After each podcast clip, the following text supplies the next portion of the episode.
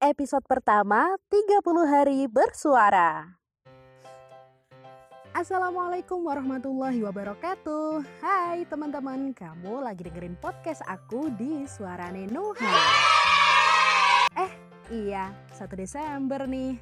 Say hey dulu lah ya. Oh hai Desember. Halo, akhir 2020 Eh, teman-teman uh, Di akhir 2020 ini, menjelang akhir 2020 ini Ada resolusi kamu yang belum kesampaian gak nih? Masih banyak?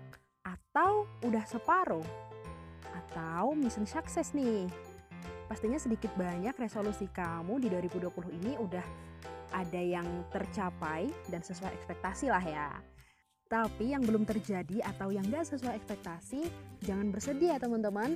Tetap semangat buat mewujudkan resolusi kamu yang belum kesampaian nih.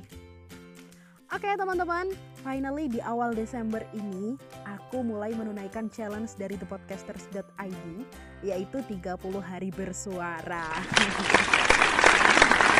Dan ini adalah hari pertama nih teman-teman. Nah, di hari pertama ini tema yang diberikan adalah tentang hari lahir. Kalau ngomongin tentang hari lahir, biasanya nih nggak jauh juga ya sama karakter yang nempel pada diri seseorang. Ya kan teman-teman?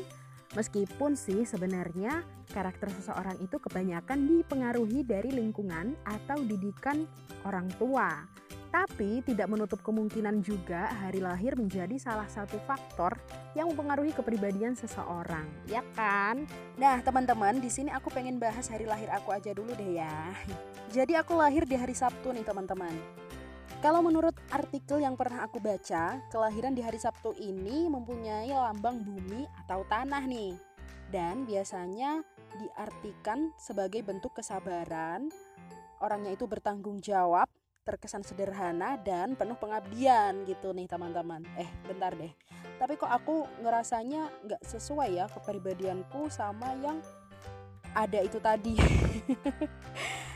Dan orang yang lahir dari Sabtu itu mempunyai fisik yang kuat serta murah hati dong. Tapi teman-teman, orang yang lahir di hari Sabtu ini dia itu selalu ingin berkuasa atau harus memiliki apa yang dia suka. Agak egois dan sombong sih. Waduh, aku gini nggak ya? Eh, aku gini nggak sih teman-teman? Kamu yang kenal aku, aku gini nggak sih? nah, kalau dikaitkan sama tata surya, hari Sabtu ini dinaungi oleh planet Saturnus nih. Kalau dalam mitologi Yunani, Saturnus ini adalah dewa kekayaan, pertanian, dan kebebasan. Tapi meskipun dinaungi oleh dewa kekayaan nih, biasanya orang yang lahir di hari Sabtu ini dia itu cenderung menyukai kesederhanaan. Ya ini lebih suka hidup dengan sederhana. Orangnya rajin, bijaksana, dan menyukai kebebasan. Nah, poin menyukai kebebasan ini yang aku rasa ini adalah aku banget manusia yang males banget terikat sama peraturan apalagi kalau perihal waktu kan emang agak egois gitulah ya maunya sendiri Nah, siapa tahu salah satu atau beberapa di antara kamu yang dengerin podcast aku ini ada juga yang lahir di hari Sabtu nih teman-teman. Jadi bolehlah ya dicocokkan sesuai nggak nih hal-hal yang aku sebutkan tadi dengan kepribadian yang kamu rasakan gitu. Eh teman-teman, aku sebutkan juga lah ya kepribadian seseorang di hari lahirnya masing-masing. Jadi yang pertama ada hari Senin. Nah, Hari Senin ini dilambangkan sebuah bunga. Katanya orang yang lahir di hari Senin adalah pribadi yang disukai banyak orang nih teman-teman ketika dia sukses. Tapi ketika dia jatuh akan banyak orang yang meninggalkan gitu aja nih. Ya kayak bunga lah ya kalau dia lagi mekar, cantik, dan harum, dia bakalan disukai banyak orang. Tapi kalau dia udah layu dan busuk, pasti bakalan dibuang kan teman-teman. Duh, tapi semoga kamu yang lahir di hari Senin gak gini-gini banget ya teman-teman. Yang kedua adalah hari Selasa yang dilambangkan oleh api. Nah, sesuai lambangnya, orang yang lahir di hari Selasa ini katanya sih gampang marah atau emosian gitu ya. Eh tapi dia itu termasuk pribadi yang hangat dan menyenangkan serta bisa jadi motivator nih teman-teman. Meskipun dia itu juga mudah tersinggung dan itu tadi berujung dengan mudah marah.